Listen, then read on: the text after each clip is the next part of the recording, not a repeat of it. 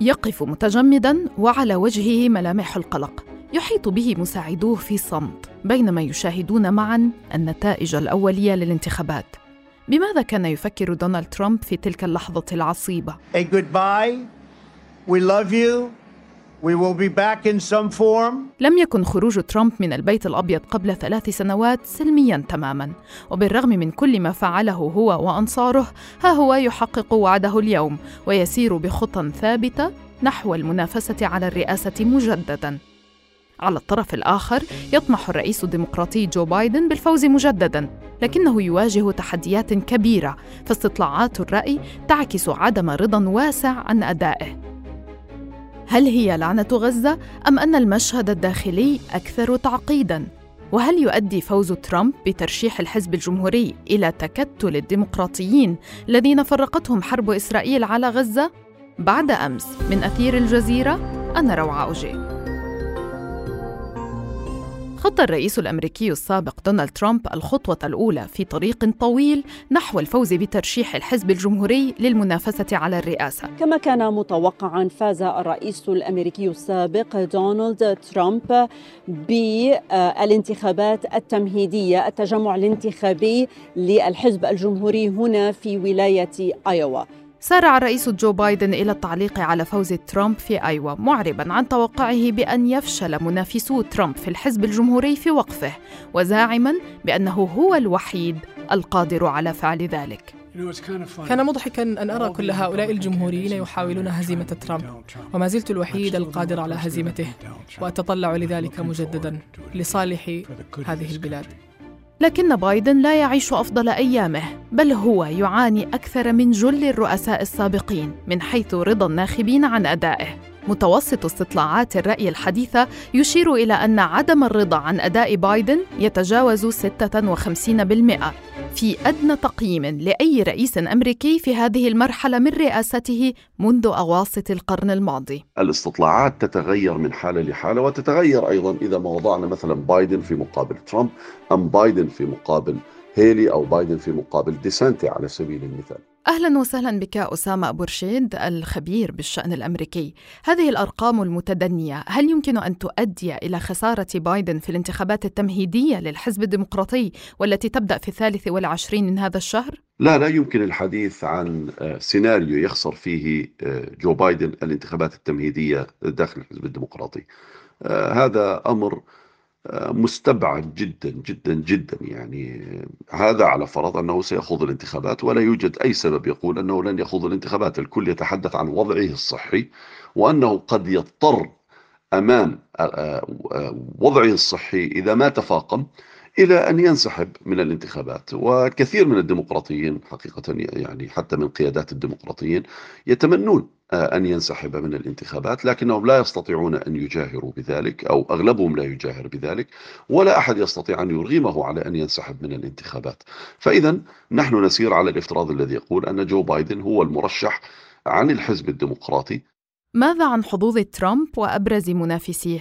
إلى الآن كل استطلاعات الرأي تؤكد أنه سيكون المرشح الجمهوري الحتمي للرئاسة في الانتخابات القادمة. هذا يعتمد أيضا على جملة من القضايا يعني أهمها حجم المشاكل القانونية والقضائية التي يواجهها، لكن لنتذكر أن هذه المشاكل القانونية والقضائية من الصعب بل أقرب إلى المستحيل أن ترغمه على الانسحاب من الانتخابات يعني حتى لو أدين جنائيا يعني يمكن أن يكون الرئيس في السجن ومع ذلك إذا فاز في الانتخابات يصبح رئيس الولايات المتحدة لأنه لا يوجد نص دستوري يقول أن المدانين جنائيا.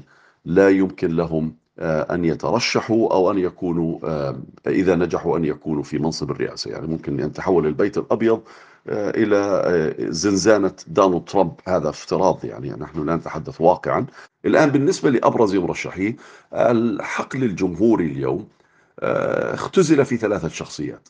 دونالد ترامب حاكمة ولاية ساوث كارولاينا السابقة والسفيرة الأمريكية السابقة في الأمم المتحدة نيكي هيلي وأيضا حاكم ولاية فلوريدا دان ديسانتيس أو رون ديسانتيس وهناك محاولات من قبل التيار المعارض لترامب في الحزب الجمهوري أن يقنع ديسانتي وهيلي على أن يتوحد وينسحب واحد منهما للآخر من أجل أن يعززوا فرص التيار التقليدي أو التيار المعارض لدونالد ترامب داخل الحزب الجمهوري آه، في آه، إقصائه في الانتخابات التمهيدية. بالعودة إلى بايدن ورهانه الانتخابي يواجه الرجل العديد من التحديات على مستوى السياسة الخارجية وأبرزها حرب إسرائيل على قطاع غزة تلك الحرب التي تواصل دفع الآلاف للاحتجاج على سياسة بايدن وخاصة في معاقل الحزب الديمقراطي نفسه.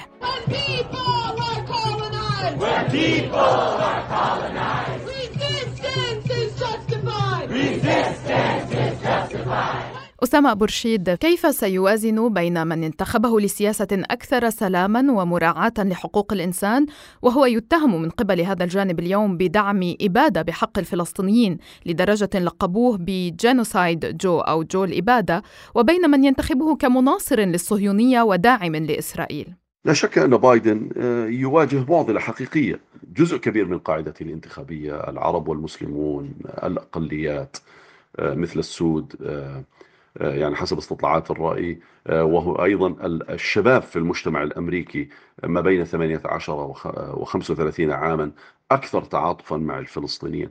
لكن في المقابل بايدن لديه استثمار عاطفي في إسرائيل لديه تلك العلاقة العاطفية مع إسرائيل آه، التي لا يتحدث عنها ويتحدث عن ذلك اللقاء بينه وبين آه، رئيسة الوزراء الإسرائيلية الراحلة جولدا مائير عام 73 عندما كان آه، سنتر في يعني أعوامه الأولى. فإذا هو لديه ذلك الاستثمار العاطفي لكن أيضا لديه استثمار سياسي لأنه تاريخيا جو بايدن عندما يعني خدم أكثر من أربعة عقود في مجلس الشيوخ الأمريكي كان أكبر متلقي للدعم السخي من مؤسسات اللوبي الصهيوني في الولايات المتحدة وعلى رأسها إيباك فإذا هو يحاول أن يوازن بين هذا الموقف الذي أخذه والموقف الآخر أن كثير من قاعدته الانتخابية مستاءة جدا من هذه من هذه السياسة ومن هذه المقاربة الذي تبناها. ورأينا الآن كيف أنه بدأ يحاول أن يضغط على الجانب الإسرائيلي من أجل أن يبحث في اليوم التالي ويريد منهم أن يقبلوا بدولة فلسطينية ضمن آه، تسوية إقليمية خصوصا آه، يعني يكون مركزها السعودية تحديدا. في جانب اللوبي الصهيوني واللوبيات الداعمة لإسرائيل كيف ينقسمون حول بايدن وترامب؟ وكلاهما منحاز لإسرائيل طبعا. اللوبيات الصهيونية تحاول أن تبتعد عن الاختيار ما بين مرشح ديمقراطي أو مرشح جمهوري للرئاسة. يعني قد يكون لديهم تفضيلا لكنهم لا يتدخلون بشكل مباشر في دعم طرف من الطرفين. أو أنه قد تكون هناك ما يسمى ال PACs هذه آه، اللجان السياسية التي تقدم دعما ماليا أو آه، يعني إعلانات آه، لصالح مرشح دون الآخر لكنها تعمل بكل الاتجاهات. بمعنى يكون هناك لجنة سياسية ليس معلن يعني أو أنها منتمية إلى اللوب الصهيوني بشكل مباشر تدعم ترامب في حين أن هناك لجنة سياسية أخرى تدعم بايدن ولكن أيضا لا تعلن انتمائها للوب الصهيوني. طبعا قد يعرف البعض أن هذه تنتمي إلى تلك الجهة أو إلى تلك الجهة لكنهم لا يتدخلون بشكل عام.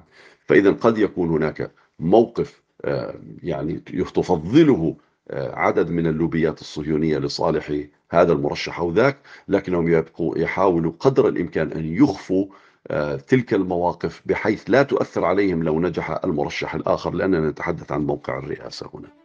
مهما تعقدت الأجندات خارجيا يبقى الشأن الداخلي عادة المعيار الأساسي لاستقطاب الناخبين الأمريكيين. أمريكا أولاً. شعار ترامب الأكثر ارتباطاً بحملاته الانتخابية والأكثر تأثيراً على شريحة واسعة من الأمريكيين. From this day forward, It's going to be only America first. America first. نجح رهان ترامب على هذا الشعار في إيصاله إلى البيت الأبيض عام 2016 فهل تتيح له ظروف اليوم مواصلة التعويل عليه؟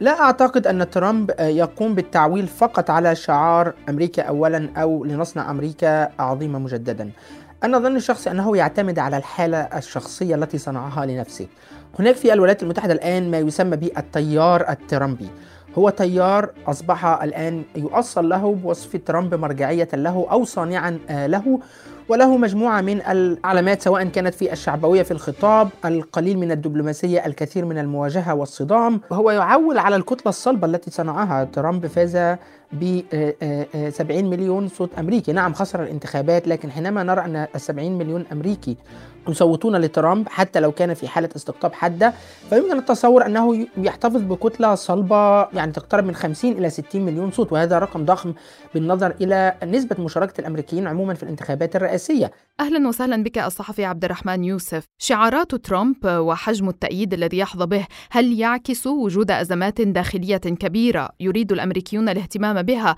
على حساب الملفات الخارجية أم أن الأمر مرتبط بطبيعة الناخبين فقط؟ حجم التأييد الذي يحظى به آه، ترامب.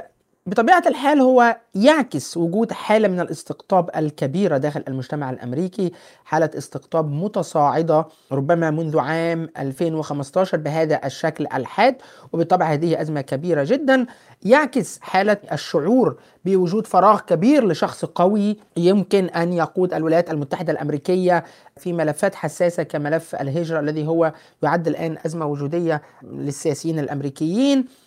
هو أيضا آه، يعتمد بشكل كبير في الحصول على هذا التأييد أو أن حجم هذا التأييد الذي يحظى به آه، بطبيعة الحال يرتبط بطبيعة الناخبين. آه، الناخبين المنتمين إلى الحزب الجمهوري هم بطبيعة الحال محافظين وهم بطبيعة الحال لديهم أفكار وتصورات مختلفة عن التيار الليبرالي الذي تصاعد أيضا في السنوات الأخيرة وأصبح أيضا يحظى بقوة داخل المجتمع الأمريكي.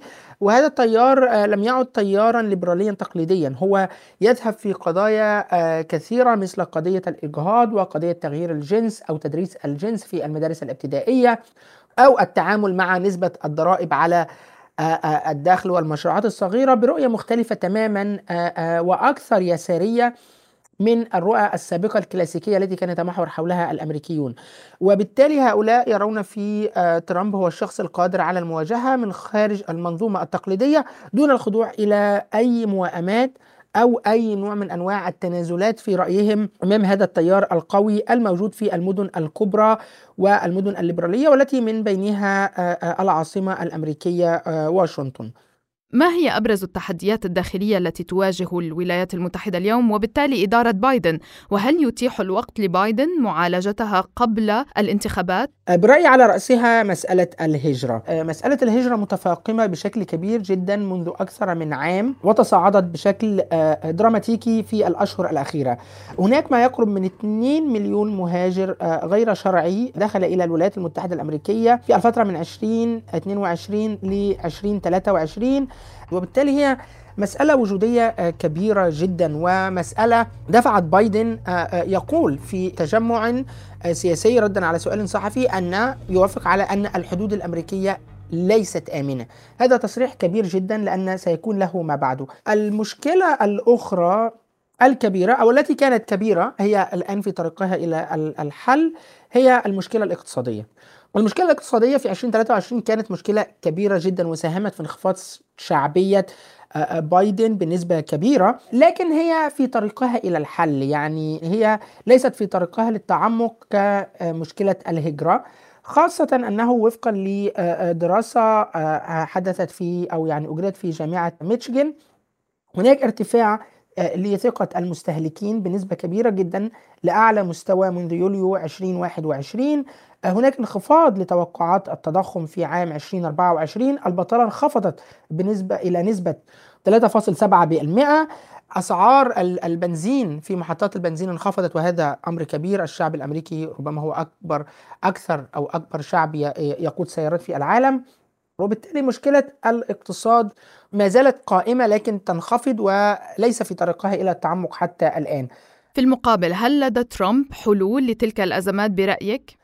ظني الشخصي أنه في المسألة الاقتصادية لن يختلف الحال كثيرا لأنها أصبحت مشكلة بنيوية منذ آه، أزمة فيروس كورونا.